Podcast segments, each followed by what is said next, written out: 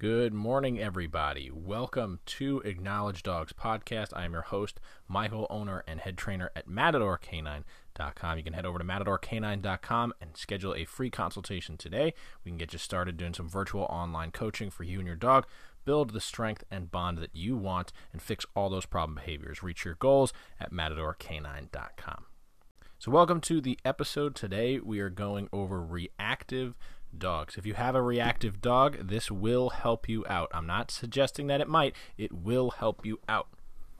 Okay, if you do these things in order, if you make sure that you are efficiently working with your dog, then this will help you. Okay. Now, the first thing we need to understand about reactive dogs is ourself. Okay, when our dogs become reactive, it becomes embarrassing. We get uh, flustered, we get angry, we get a whole bunch of these emotions and we need to put them aside for the moment. Okay? So we need to determine what's going on, what is the scenario, how can I fix the problem right now that's in front of me. We don't want to be blaming our dog, we don't want to be blaming ourselves. What we need to do is fix the problem in front of us, which comes down to management. So if you're in the event where your dog is reactive and they're freaking out and they're panicking and they're carrying on, the best thing that you can do is create more distance. Hands down, in you know, in the moment where you don't know what to do, you don't know what's going on, just leave. As fast as you can, as simple as you can. Don't add any more to it. If you start saying things to your dog, it's going to throw them off. They're going to be confused. They might even start to pair those words with the action of leaving, which can be beneficial. But we don't want that in certain scenarios, like fear aggression or fear reactivity. So you don't want to get into a habit of that. But you do want to make sure that you can limit the exposure to these certain triggers, which we're going to go over later. So make sure in the event that you don't know what to do or you're in a real pickle, just leave as fast as you can. So let's go over three of the main types of reactivity.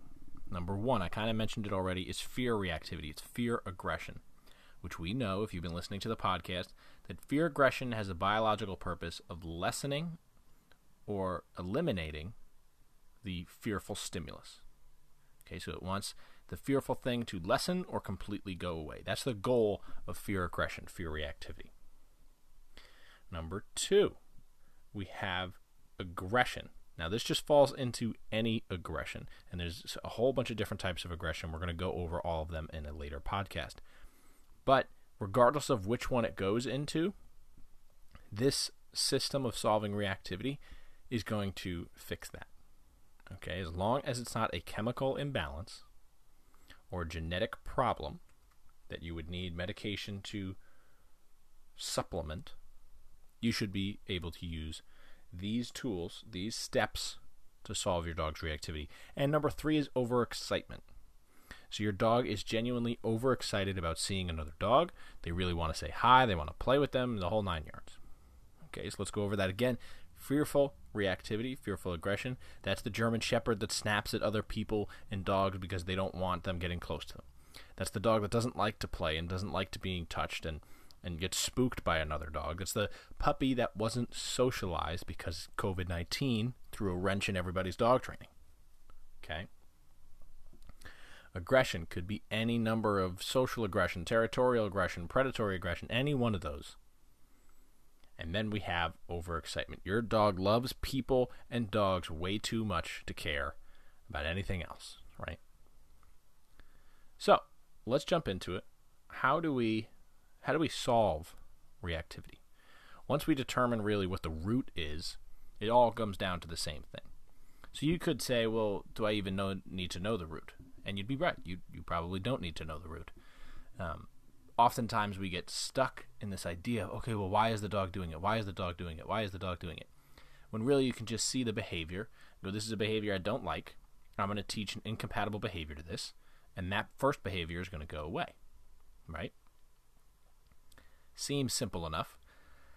Okay. So, first thing we need to do is condition two different reinforcers. Why do I want to condition two different reinforcers? One, I want to have one for food, and I want to have one for a toy. Let's go over the food first. The conditioned reinforcer for food is more flexible. We can give more treats in the same amount of time. You can increase the value of the treats depending on the training that you're doing. Most dogs are food motivated, and if they're not, just limiting their diet will make them food motivated, or finding hot dogs or cheese or commercially bought stuff. Right? So, using food gives us a lot of flexibility. A lot, a lot of flexibility. And it's easier to administer to the dog than a toy. So, we want to condition a very specific marker or a very specific reinforcer signal to food. That's going to typically be a clicker. It's just going to be a clicker. Now, the secret is to also condition a toy. So you don't want to use the same marker, the same reinforcement signal for both. You want them to be separate. So you might use a clicker for food, and you could use a verbal, although it's not my favorite to use a verbal, but I could understand trying to hold too many things is going to be a problem. So you could use a verbal. You could say nice. You could say bravo. You could say good. I wouldn't say yes. But ideally, you would want something closer to a clicker. So my preference is a whistle. Again, it's difficult to kind of manage those things, so I understand not using a whistle. You could cheat by using a sound that already happened. So if it's a tennis ball, you could bounce the tennis ball, and the sound that hits the ground, the tennis ball, right? The tennis ball hitting the ground becomes the signal. But there's some room for error there, and I think a tennis ball would be too crazy. We want something that they can play with you. So whistle or use a verbal marker. Either or is completely fine. So once we've conditioned those, now we need to determine what our dog's working distance is from that trigger. So what you're basically going to do is you have a best friend, you have a roommate, you have a neighbor, you have a colleague, whatever. They stand a certain distance away. And I love doing this on a football field because you can really measure do this on a football field. Get the person in the middle of the field. You just enter the field. And you slowly start to work your way up the line of football markers until you get to a point where your dog reacts. This is just for statistical data.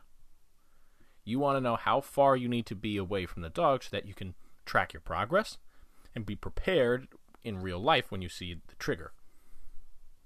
So you determine your working distance and you make a note of that. Now I want you to determine two other numbers. First, where can you stand and still have your dog listen really well? Okay. So, if your dog can still do obedience, they can still do focus, they can still do all that at 45 feet, but they lose it at 40 feet, you know your working level is between 45 and 40 feet. Now you want to know what your past threshold level is. That means no amount of encouragement or rewards or coaxing will get your dog back. And that's going to probably be slightly, it's not going to be the difference between your working level and your obedience level. Okay? It would be slightly past your working level. So if, in my example, 45 was your obedience level 40 is your working level. It's like 38 is your freaking out level. You are right on the cusp always. And you want to stick around there training until the obedience level gets to 40, the working level gets to 35, and then your past threshold level is 33. And then you would do it again. So you'd say, okay, I'm going to keep working in this realm until we slowly start to creep up and now it's okay it's 35 working i'm sorry 35 obedience level 30 working level 20 and do you see what i mean? So yes it's systematic it's slow but it's the most efficient way to fix your dog's reactivity. So now that we've determined our working distance how do we actually work through this? Well the first thing we want to do is mark and reward for our dog just staring at the other dog. And I know that sounds counterintuitive. Why am I going to reward my dog for looking? We're not rewarding our dog for looking. We're rewarding our dog for not reacting. See, everybody wants to jump to, well, I want my dog to focus on me. I want my dog to focus on me. And you are correct. They should be doing that. However, you don't have even close to that behavior yet. So why are you going to jump to the top of the stairs if you haven't even stepped on the first stair? Okay, you can't get to the top of the mountain until you take two steps or put your backpack on even or get out of the tent in the morning, right? That's what I'm talking about. You got to break it down to the beginning step. The first step, look at the dog and don't freak out. If you look at the dog or the trigger and you are freaking out, now we're even we're going one step towards reactivity and, and not towards solving. So right? So if your dog looks at another dog and there's no time to waste and they freak out, they react. The second they calm down, and I mean like they take a breath, bark, bark, bark, that breath, mark reward. If they don't turn around, you are in your past working level. You're in your, your threshold broken level. You got to go back to your working level or your obedience level. Okay? So you look at the dog, you mark and reward for them looking at it. We are building a positive association in the case of fear or aggression. We're saying, hey, that thing equals good stuff. If it's a person, if it's a cat, if it's a dog, that thing over there equals a good time if you look at it. Now, this is what's going to happen. Okay? Your dog's going to do that a bunch of times. I'm going to say two to three sessions, and your session should be short. Everybody's like, oh, I'll do you know, 45 minute session. No, that's too long. 10 minutes max. Five minutes would be ideal. And then just do a bunch of short ones. The best way that you could do this, again, go to a football field, have somebody stand out in the middle of the field with the trigger. You take your dog out of the car, you do five minutes. You set a timer. The second they come out of the car, the timer starts. Five minutes. You put them back into the car. You wait five minutes. Okay, bring it right. That's just what you repeat over and over. Five minutes out, five minutes in, five minutes out, five minutes in, five minutes out, five minutes in. You might even want to do longer in so that your dog can calm down if your dog is really freaking out, especially if you just had a reactive episode. But your goal is to not let your dog get reactive. And I don't mean not let them get reactive as we'll punish them if they get reactive. I mean it's your job to control their environment and this stimulus and the trigger and make sure that they are not reacting to the trigger. So now that they're feeling good about that thing, they're going, okay, whenever I look over there, I get positive reinforcement. I'm being classically conditioned to associate good things with that trigger. Now, when I look over at that trigger and I don't hear something in the time that I thought I should, I'm going to look back and be like, what the hell? Right? Is, is, is, there something broken with the clicker? Is my human broken? I pressed the button and they haven't given me a, a treat. So what's going on, right? The button being looking at the trigger.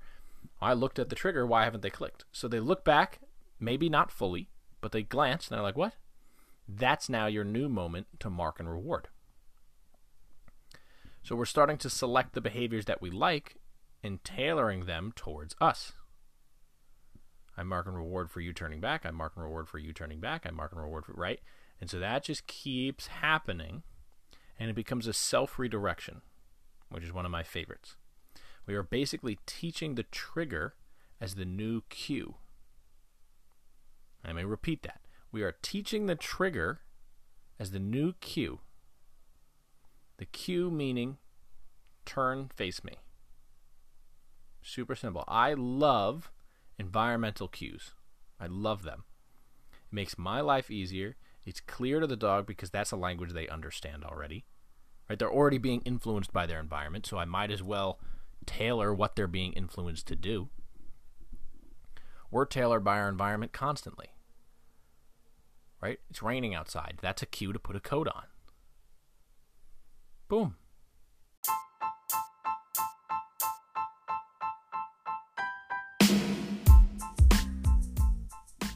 Hey guys, I just want to take a moment to thank today's sponsor.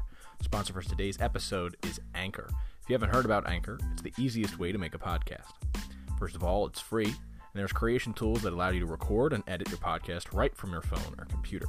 Anchor will even distribute your podcast for you, so it can be heard on Spotify, Apple Podcasts, and many more. You can make money from your podcast with no minimum listenership, and it's everything you need to make a podcast in one place.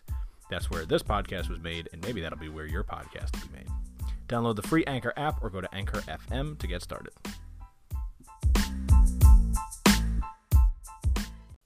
Right? Red light, green light. Those are cues to go and to stop. Our environment tells us so much. And at first, as a kid, you don't know that red and green means go and stop. I was just watching Curious George the other day with my son. And hysterically enough, George just thought that people liked the color green because they would stop I'm sorry. George thought that they liked the color red because they would stop and stare at it for a while. And if the light was green, people didn't really like green. So he had rearranged the stop sign so that everybody could see the color red and everybody could enjoy their favorite color, which seemed to be red. But that caused a whole bunch of problems and blah, blah, yada, yada, yada. So our environment gives us so many cues, but until we learn how to interpret those cues, they mean nothing. So instead of letting your dog decide how to interpret them, you have to decide how to interpret them, and then you just have to teach your dog what to interpret and what to do when they see those signals. So we are switching the trigger to mean look at mom and dad. Look at me. Look at whoever's holding your leash. Okay? So we've built positive associations with the thing that they don't like or freak out or react about. They're now starting to look back at us. Great. So now we have to work on duration. Usually, with a reactive dog, the timing is critical. And this is where people run into a problem. You're counting either too fast or too slow. If your dog looks at you and you go 1, 2, 3, 4, 5, 6, 7, 8, 9, that was not even a second. And you're thinking that you're going 10 seconds. You have to be realistic with it. You have to do 1 Mississippi, 2 Mississippi, 3 Mississippi you have to break down the second even. Okay, so sometimes what we'll do is we'll do one matador, two matador, three matador. Because now I know if I go one mata, I didn't finish the door. So if you're a musician, that's a 1 E and a 2 E and a 3 E and a 4 E and a. All right, we're subdividing each second into smaller chunks that we can be more precise with. So you might not be able to do one, two, but you can do one en, one mata door, right? And so you break the behavior down further and further and further until you get exactly what you want. You start to build up the duration. Again, slowly building it up, building it up, building it up, building it up. Very short sessions. And here's another point I want to make, which I didn't write down, so I'm going to go off a little tangent here. You have to rinse and repeat. Okay? You cannot stand there, have your dog do a, wonderful self redirection, wait for them to do something to ruin it, and then try again. That's not how it works. So, this is what you do you present the trigger, they turn, they look at you, reward, walk away. Present the trigger, turns it, look at you, reward, walk away. Why do we do this? If you've again, if you've listened to this podcast, I talked about it a little bit. The ABC triangle: antecedent, behavior, consequence. The antecedent, the stimulus, the trigger, the behavior is self-redirecting, and then the consequence or the reward is a treat. If you try to do reward, treat, reward, treat, reward, treat, it's not going to work. It has to be antecedent, behavior, consequence. Stimulus, reward, reward. Um, I'm sorry, stimulus, behavior, reward. That's how it has to go.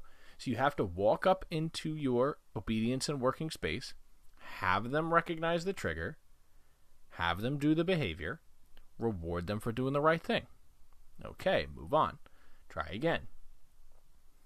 What oftentimes happens is we get into a scenario where we're like, okay, well, we're just standing here. They looked at the thing. I gave them a reward.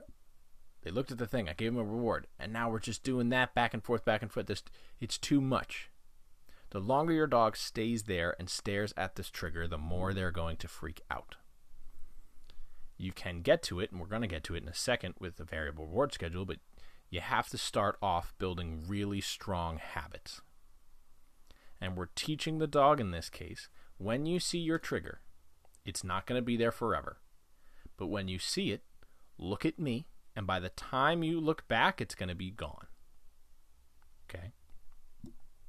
Now, if at any point your dog does something exceptionally well, that's when you pull out the toy.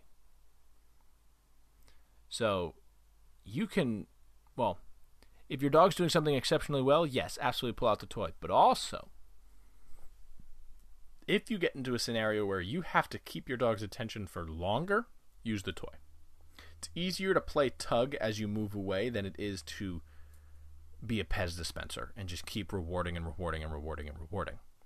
So you play a tug a little bit, you start to move, start to move, keep playing tug, have them drop it, get him, play tug, tug, tug, tug, and now you're 50 feet away without them realizing. Okay, so let's jump back to the variable reward schedule here on my list. Variable reward schedule. That's going to come down into a couple different ways. Number one, through duration. So you can jump back and forth through duration. Let's say that they can do 30 seconds.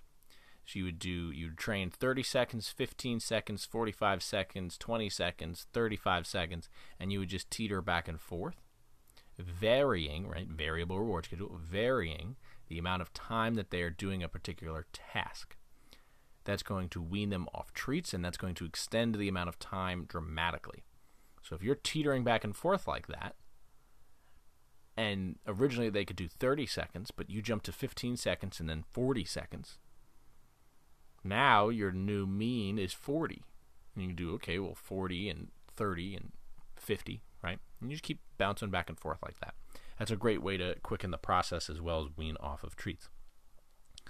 But you can also do it in response to looking at the trigger, but only as a conscious effort. Remember, I just mentioned how you have to do antecedent behavior consequence. In this case, we're still keeping the antecedent, which is the stimulus. We're just changing the mentality of it. It's looking at the thing. Okay, so they look at the trigger, they look back to you, they get a reward. Let's say they look right back to the trigger, they look back to you, and then they get a reward. So you might do something like this Dog looks at the trigger, they look to you, wonderful behavior. We still want to reward it, just not with our primary reinforcer. So you might say, Good job. Or you might talk to them, Good boy, good girl. Then they look back to the trigger. Then they look back to you, and then that's when you mark and reward. So now we got them on a schedule of two. And they go, Oh, so I got to look twice now. Again, you do not want to make this harder, just like with the duration. You'd go back and forth to sometimes make it easier. We don't want to make it consistently harder. If we're consistently making this harder, they're never going to want to keep doing it. Think about your job.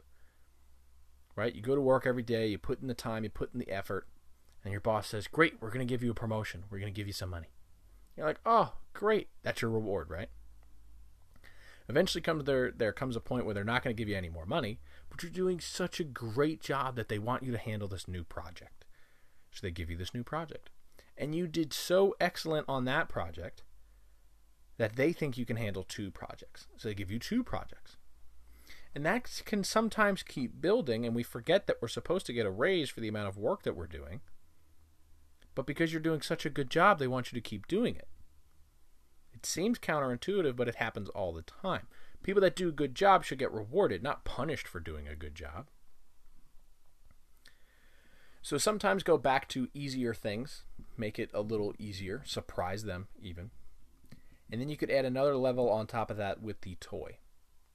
So let's say you're doing a 3 to 1 ratio and you're working your way to a variable reward schedule, and every 9 repetitions they get a toy. So they look, they look at you, they get a good boy. They look, they look at you, they get a good boy. They look, they look at you, they get a treat. They look, they look at you, they get a good boy. They look, they look at you, they get a good boy. They look, they look at you, they get a treat. They look, they look at you, they get a good boy. That happens one more time. And then finally, they look, they look at you, boom, toy. That system gives them a jackpot. It takes them away from the scenario after quite a lot of looking and back and forth. You've now extended the amount of times they can look at their trigger without freaking out to nine. Okay, which is incredible. You rewarded them consistently. They know now every three repetitions they're going to get something, and if they keep going, eventually they're going to get a jackpot. Of course, they have to like toys, so you have to work on that. Excuse me. After you get the behavior to a variable reward schedule, now you decrease distance, which again, you can make easier or harder. So, our original example of being 40 feet, decreased distance to 35 feet. Next repetition, increase distance to 30, uh, 45 feet. That's going to help make sure that, the, again, they don't feel stressed too long or too often. The more success you have, the better the pattern of reinforcement is. The more success you have, the better a pattern of reinforcement is. So keep it easy, make it hard. Keep it easy for two repetitions, make it hard. Push your dog, but not past the point of reactivity. And the last thing for today's episode, the most critical part of whenever you're working with a reactive dog, this is critical here, okay? You need to control your dog's triggers. Whatever those triggers may be, you need to control them. If you're not controlling them and you're just letting your dog freak out, then training is useless. Think about going to the gym. No matter how many deadlifts you do, no matter how many bench presses you do, no matter how long you're on a treadmill, None of that will matter if every single day you eat a Big Mac. It's just not going to matter. Every day you got to put in the work, and every day you have to control what you're eating, what you're consuming, and it's the same with our dogs. You have to control what they're seeing, what they're perceiving. Accidents happen, sure, but we don't want to make a habit out of it. So you might have to close the blinds, you might not allow them in the backyard if you have fences where they can see other dogs. Definitely don't go to the dog park unless you plan on using them for training, which is a great target goal to have. Okay, be able to stand outside the dog park without your dog reactive, with dogs running around, which is a whole different variable. But control your dog's triggers to the point where you know everything that's going on in the environment. Dog trainers are great at this. We know exactly what's going on. We can see things all the time because we're constantly doing it.